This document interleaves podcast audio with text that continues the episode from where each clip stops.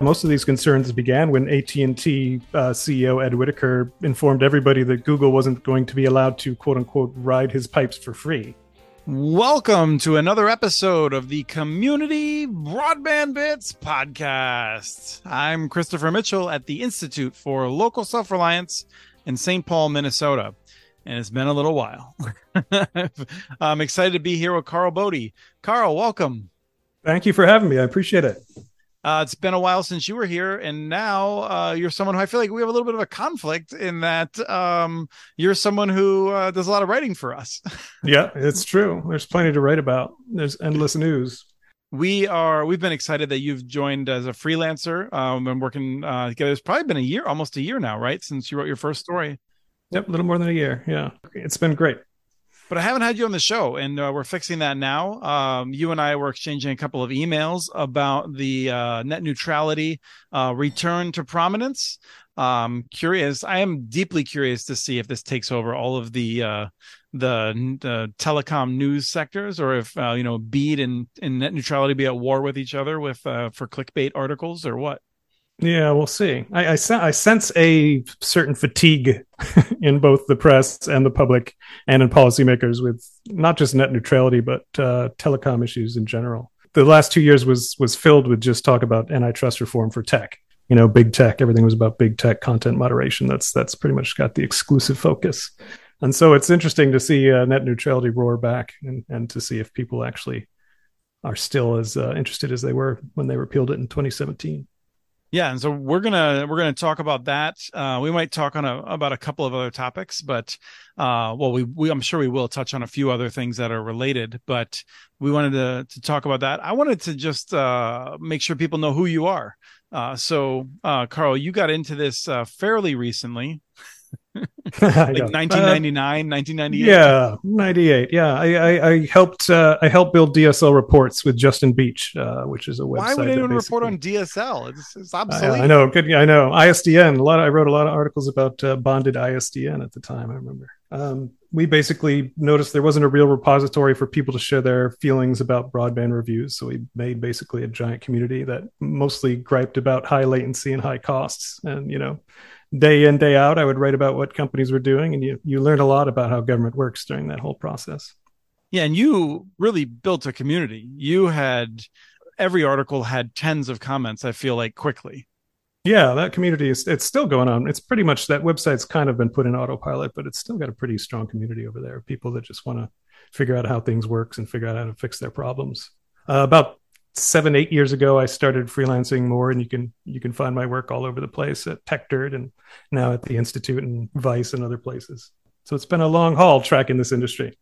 And I feel like you've always been a voice, which is one of of um, am I am I crazy here? Like, you know, like like I read all these stories about this, but like. No one's talking about Monopoly. Uh, you know, that's one yeah. of the things that uh, the recurring theme for you more lately is to be like, how can uh, we have hundreds of stories about a given tech thing or about the BEAD awards, and no one mentions Monopoly? So this is uh, before we get into net, into net neutrality, I want to talk about this hobby horse of yours. Um, so nobody acknowledges that Monopoly and broadband is a problem. No, you could read, you could go pick any week. Any day of the week, go look at the top ten stories about broadband and try to find one that clearly points out that we have a problem with consolidated monopoly power in the telecom space that causes competitive shortcomings. And you won't find it. It's just kind of floated over. The idea that we have monopolies that are kind of coddled by government uh, corruption is just not talked about. It's as if it doesn't exist. You can read thirty stories about Comcast and nobody will mention that they don't have enough competition and that's why their prices are high. So we talk about telecom, we talk about broadband policy, but there's this weird, I think in, po- in the political landscape, they're so afraid of upsetting these companies because they're such big campaign contributors, but they're also pretty much bone grafted to our intelligence gathering and first responder network. So they're effectively a pretty closely tethered extension of government. So I think you have a lot of these political leaders that want to have their cake and eat it too. They want to talk, you know, politely and, and about the digital divide and how they want to fix that, but none of them really want to get to the real meat of the issue, which is that we've allowed consolidated monopoly power to flourish, leaving most communities with the choice of just one or two providers that don't try very hard to compete, don't compete on price, have abysmal customer service that statistically ranks like among the worst of any industry in the country, which is a, a pretty impressive feat. Yeah, we have Wells Fargo out there. Yeah, it's glossed over. It's it's. It just became surreal to me as I was writing about these policy issues that so much of the coverage wasn't exactly being honest, I think, about where we find ourselves. Well, I was going to ask you uh, why that's a problem to not acknowledge it, although I think you just covered it at the end of your comments. Um, but I, I, I did want to note that I think it is the money, but I think it's also that people should appreciate that every almost every district has a place where Comcast or Charter has service in the district, right? And the and the big telephone companies have powerful, uh, a large union, and there's not a lot of private sector unions left, but the Communication Workers of America are one, and they certainly don't see eye to eye with those big companies on everything, but there's a fair amount of issues that they do agree with them on. Uh, and so that gives even more power in the state house and at the federal level to um, those few big cable and telephone monopolies. Yeah. And let's, let's be honest, in a lot of these states, the telecom monopolies are literally writing the law.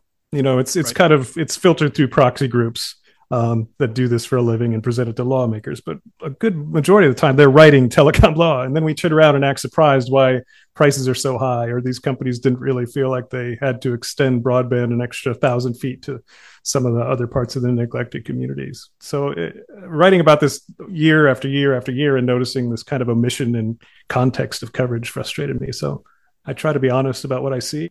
We're doing a little bit of a scavenger hunt, trying to figure out if any of the state plans, any of the volumes, any of the five-year plans mention monopoly as a problem. Uh, so far, we've not identified one, although as we talked about on a previous show, South Carolina does quote residents of the state who do identify that as a problem. But no state is saying one of our problems is that uh, we have this uh, significant lack of market competition.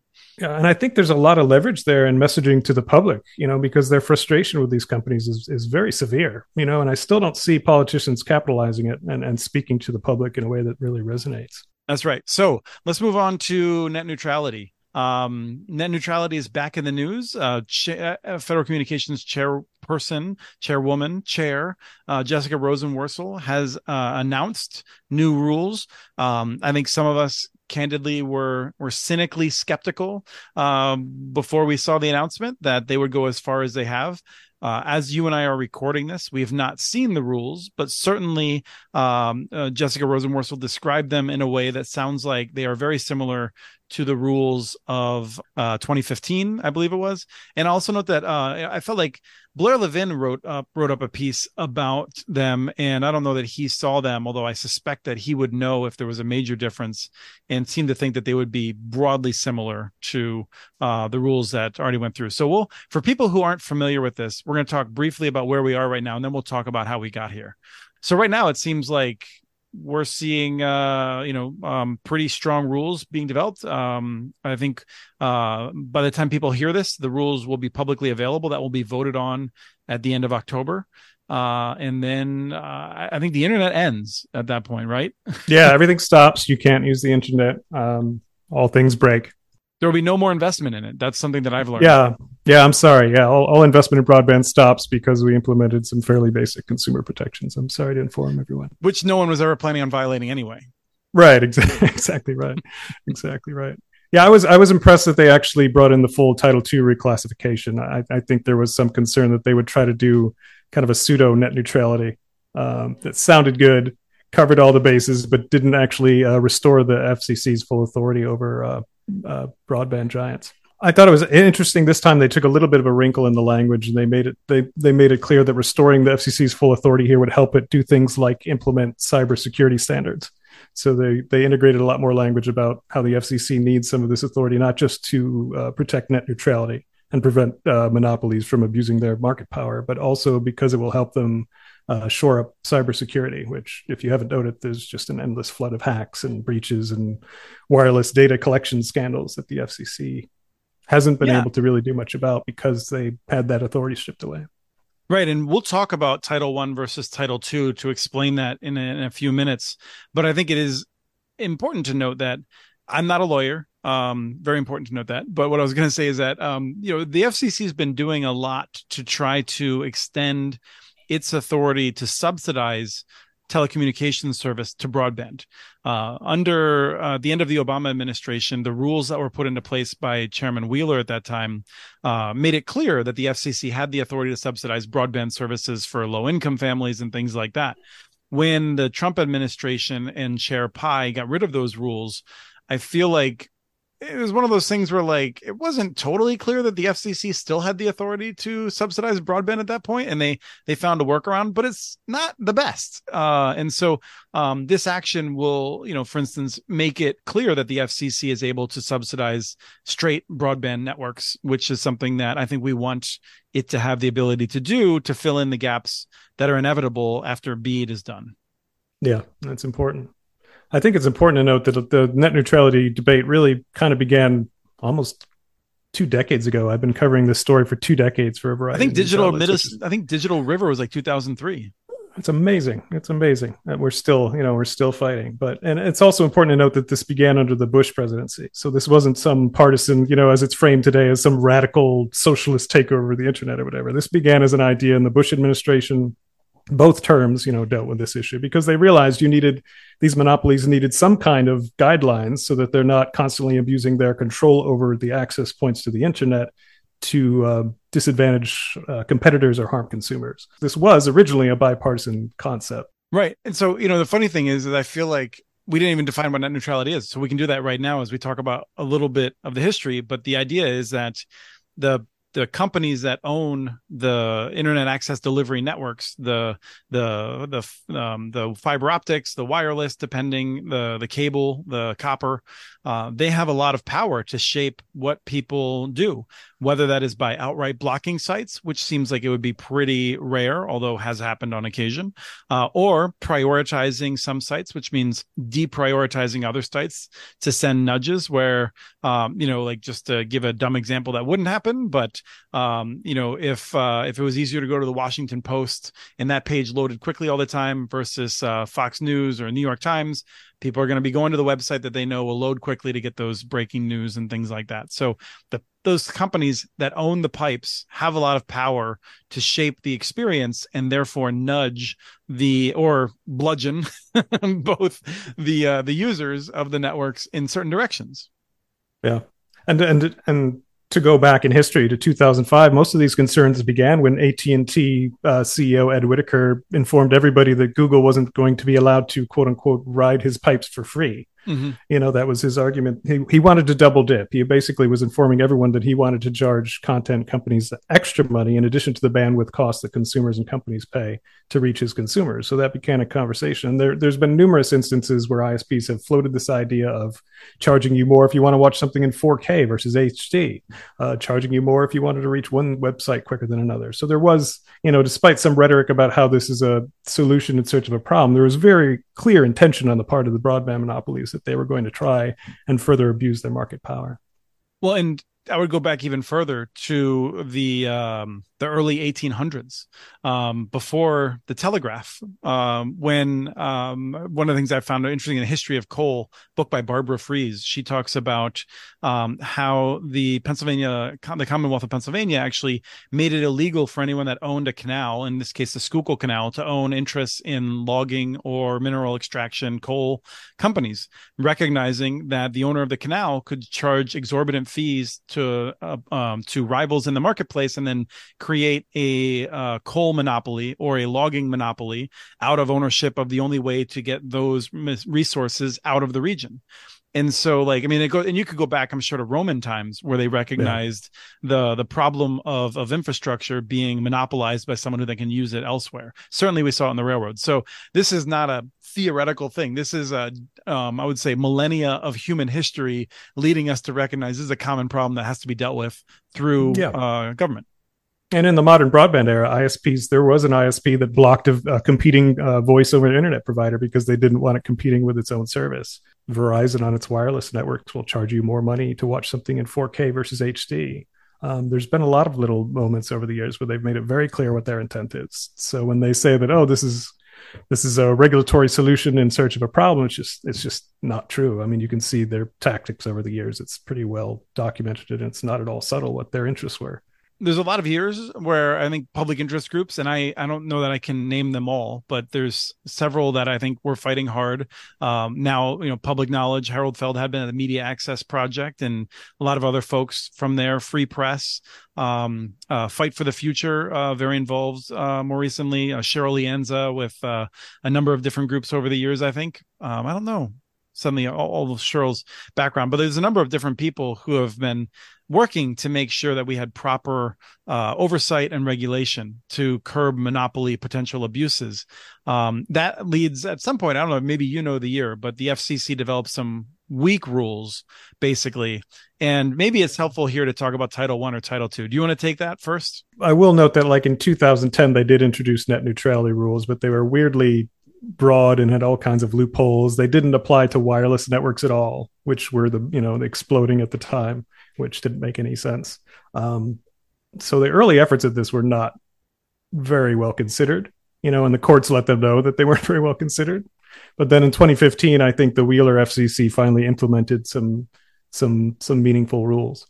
Yeah, so uh, the Wheeler F C C is where we like really in in the Obama years where we really fought over Title One or Title Two.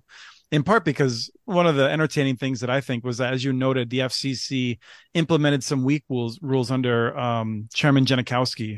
Woof. Not going to spend no. any time talking about his disastrous reign. Um, but um, the rules were were pretty limp, as you note, and Verizon challenged them in court and then won. And so the F C C had to develop better rules. And I think F C C was kind of scratching their head like, why did we just do that? Yeah, exactly right. Uh, I think Comcast did the same thing then, too, didn't they? Yeah, they did. But the F C C kind of surprised everybody because at the time, Tom Wheeler was a former cable and wireless lobbyist, and people didn't really know if he was going to pursue this with any sort of vigor. Mm-hmm. And so he, when he came out with full full rules that basically uh, redefined the regulatory landscape, it was it was actually pretty surprising to a lot of people. And that was, I think, uh, uh, something that resulted from a the full court press of the public interest community. It was something that he did not want to do, was my understanding, but felt that he had to do. And this gets into this Title One or Title Two issue, where um, the Federal Communications Commission is an executive agency. It gets its power from Congress.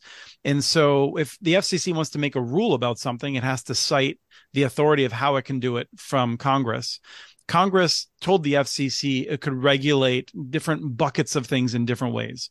And so the F C C regulates cable in a different way from certain wireless transmissions, in a different way from what we call Title Two, which is a bucket, the Title Two bucket, which was telephone and telecommunications services.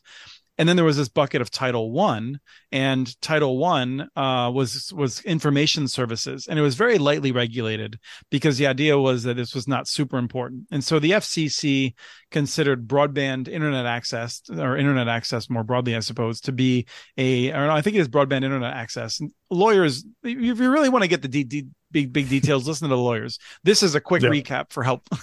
um, yeah. But anyway, broadband internet access was uh, considered Title One, which means the F C C did not have the authority to regulate it in certain ways. For instance, um, telling them that they had to not uh, discriminate or not block sites. And so the F C C kept trying to come up with rules under its Title One authority. And the courts kept saying, you don't have authority if this is a Title One service to implement those rules. And finally, um, in twenty fifteen, uh, Chairman Wheeler said, all right, broadband is a Title Two service. Uh, we've recognized this, and uh, and we have evidence for that. And here are the rules that we were going to use. And um, and then that did, uh, I believe, survive challenge uh, from uh, court challenge. Yeah, the courts have repeatedly at this point said that, that they were well within their authority to create those rules. I mean, the the the uh, Trump F C C was well within its authority to remove them.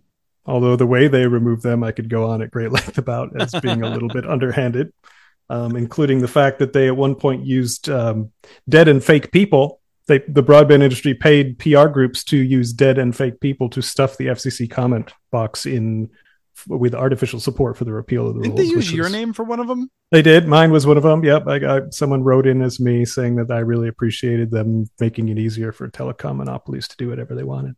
Right. That was nice, nice and charming. Um, and the F C C basically, the the Ajit Pai F C C at that time basically turned a, a blind, blind eye to those practices. I could go on at great length about the sleazy tactics that were used to repeal the rules, which I, I would note have great uh, bipartisan support uh, in polls uh, across the American public. The rules do, not the sleazy tactics. Yes. Right. Yeah, right. Right. I'm sure yeah. some people like it, but not me. And I would say, you know, one of the things that I heard from a number of municipal network operators was a concern about Title two, because under Title two, the Federal Communications Commission has the authority to go much further, to do, pass rules that would require unbundling, where network owners would have to share their networks, or the F C C could actually regulate the rates that are charged. And uh, those freaked out the big companies, the middle-sized companies, and the small companies. But the F C C under um, Chairman Wheeler said, we will forbear from using those sorts of things. And that was a way to, I think, give the markets some confidence that the F C C was not going to engage in something that some people would consider overreaching and have ma- major market implications if they were to start doing rate regulation. Um, and so uh, there was a there was a, I think, an overblown interest from some scaremongers to say, well, the F C C could always unforbear from it. Uh, my understanding was that that is uh, something that basically there's not even a sense of how the F C C would go about doing that. There probably is a right. path, but it would yeah. not happen. Um, I think there are people that I hold in high esteem who think the F C C should engage in unbundling and rate regulation requirements, but uh, I am not in that camp myself. I think that's just a way to to make a bunch of uh, telecom lawyers in D C really rich and, uh, yeah. and spend years of us writing stupid headlines about how nothing's changed, but the rules are being appealed once again. yep, yep. These and these new rules forbear a lot as well. But you know, when I when I hear a, a lot of the people that talked about how the F C C at any point could become radical and do all kinds of radical stuff, I don't feel like those people have watched the F C C over the last thirty years. This is a fairly feckless agency. Most of the stuff it does do is a little bit regulatory theater, like the broadband labels, for example, that they're proposing uh, that show how much you're going to pay for a connection, all the restrictions on the line. Instead of fixing the underlying problem that results in high prices and doing policies like that drive competition to market, they often tend to do the, these more superficial approaches. We'll tell you, we're going to demand that broadband providers are more transparent about how they're ripping you off, but we're not going to actually do anything about how they're ripping you off. So there's a lot. That's mostly what the F C C does. I mean, they do a lot of other intelligent and important engineering work that's very complicated and essential to how everything works. So I want to make sure that that side is, is understood. But this idea that the F C C will just radically go off the wheels and start implementing like super pro-consumer policies is a is is pretty farcical if you understand the agency's history. Yeah, I think so. Um, uh, with that being said, I think as recently as a month ago, I expected this F C C, once uh, Commissioner Ana Gomez was seated, I expected them to basically say, well, there's not enough time to do this. So yeah. um, I, you know, uh, I am glad to see this. I, I don't think it really changes a lot, thanks to California and some other places where yeah. these rules are have been codified at the state level as well. So we haven't seen any of the really bad behavior. I think there's been some edge conditions that we wouldn't like to see.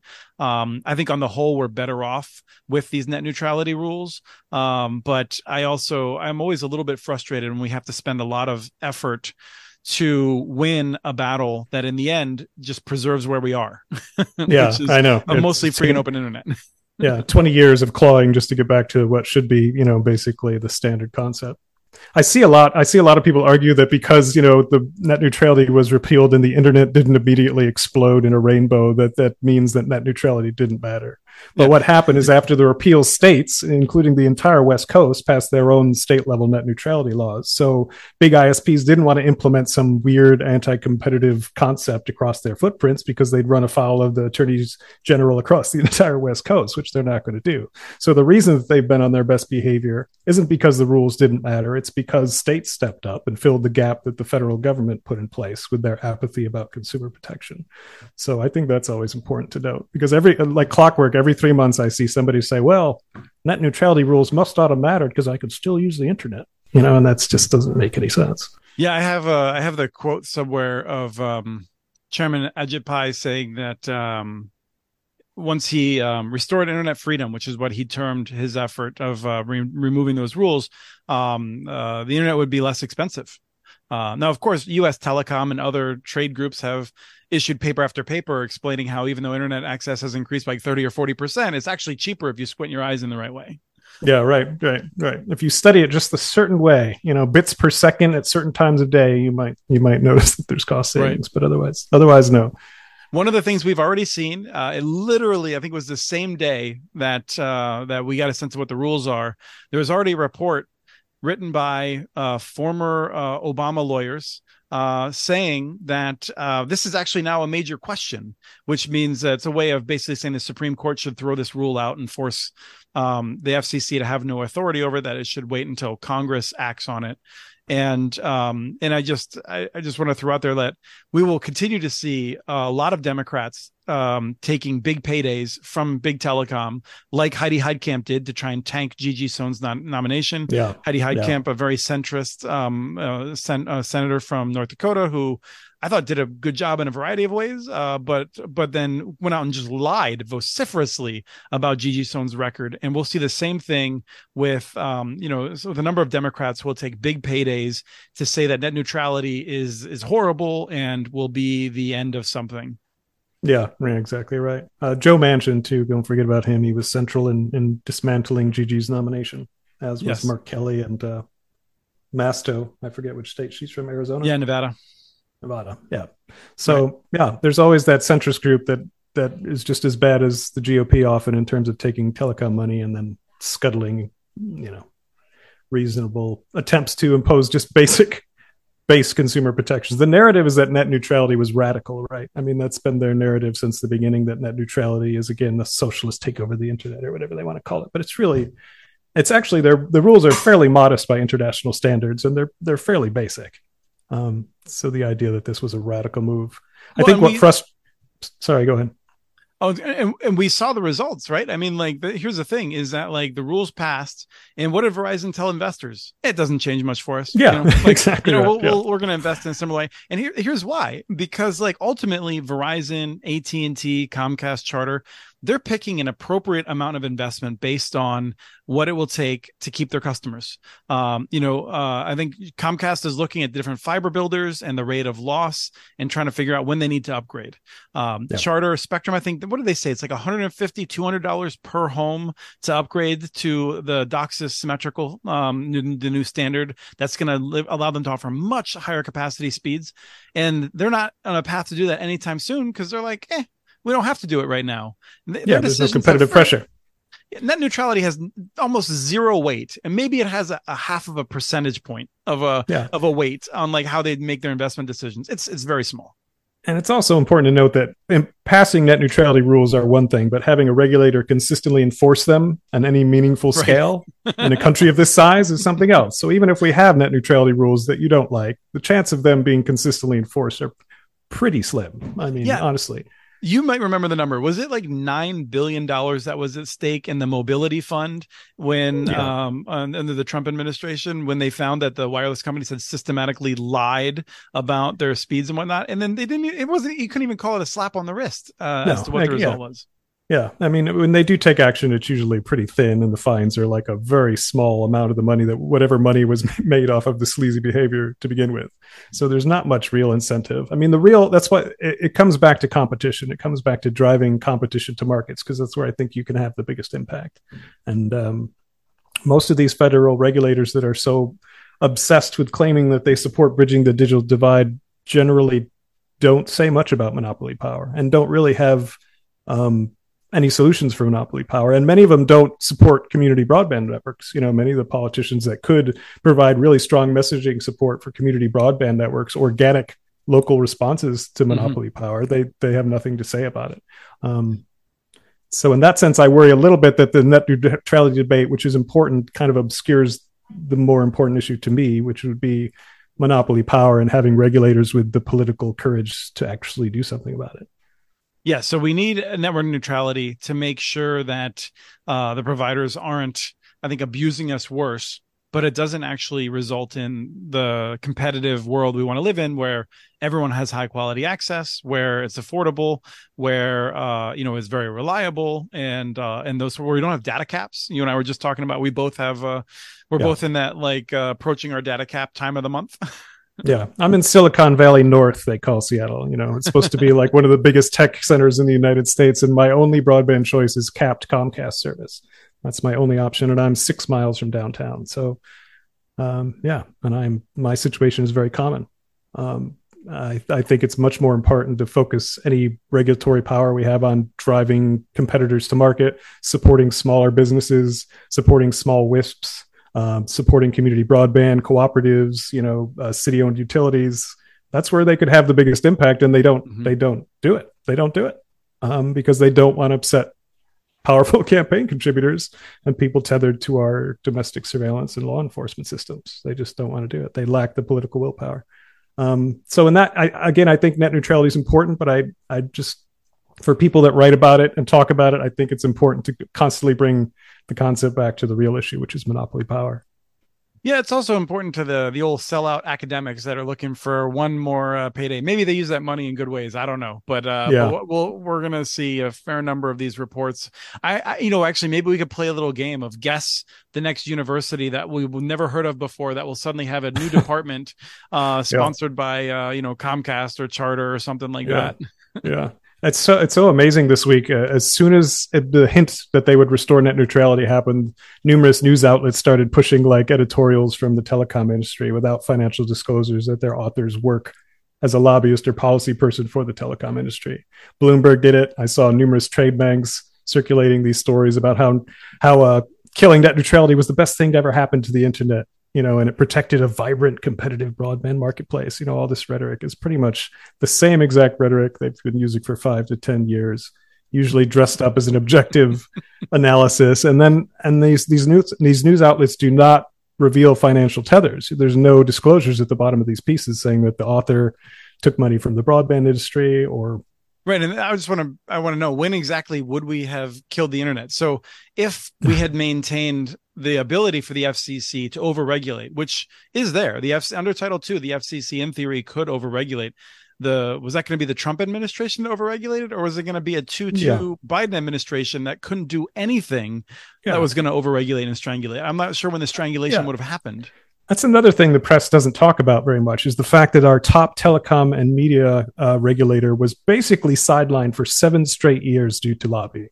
Under the Trump administration, they were generally a rubber stamp for anything A T and T, Comcast, and Verizon wanted. They approved mergers, they approved deals, they stripped away consumer protections. They did pretty much everything the industry wanted.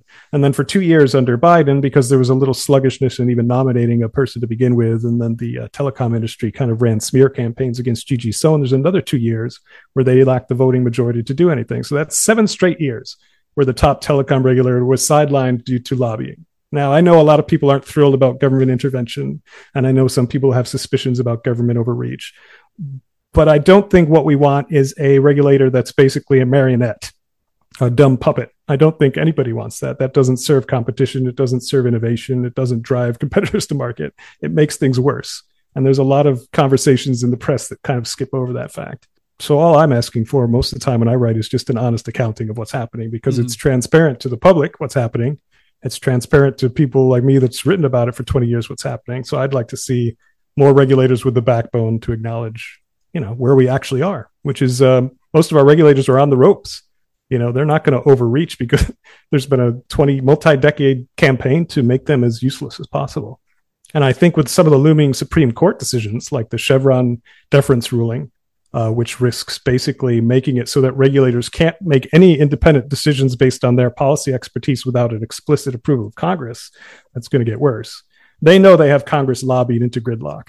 Big com- companies know that they have Congress lobbied. Mm-hmm. So people who say we should pass a net neutrality law and do it the right way, they're being disingenuous because that's never getting through Congress. They effectively own at least half of Congress. I mean, I, I would say maybe even higher. Um, so the idea that you're supposed to do this through Congress is is kind of laughable. And now they're taking aim at the last vestiges of regulatory oversight. And I personally think it's kind of shocking that people haven't been talking more about the massive ramifications that could have across environmental protection, consumer protection, safety regulations. It's a big deal, and it's coming fast. I do think there's going to be a blowback. I mean, I think, you know, it's one of those things where as people see the results, um, you know, it, we don't have an E P A without rivers burning, um, yeah, unfortunately. Right. So, um, yeah. you know, it takes us a while sometimes, but I, I don't want, I don't lose hope. And I don't want to end this on, uh, on such a realistic, pessimistic note.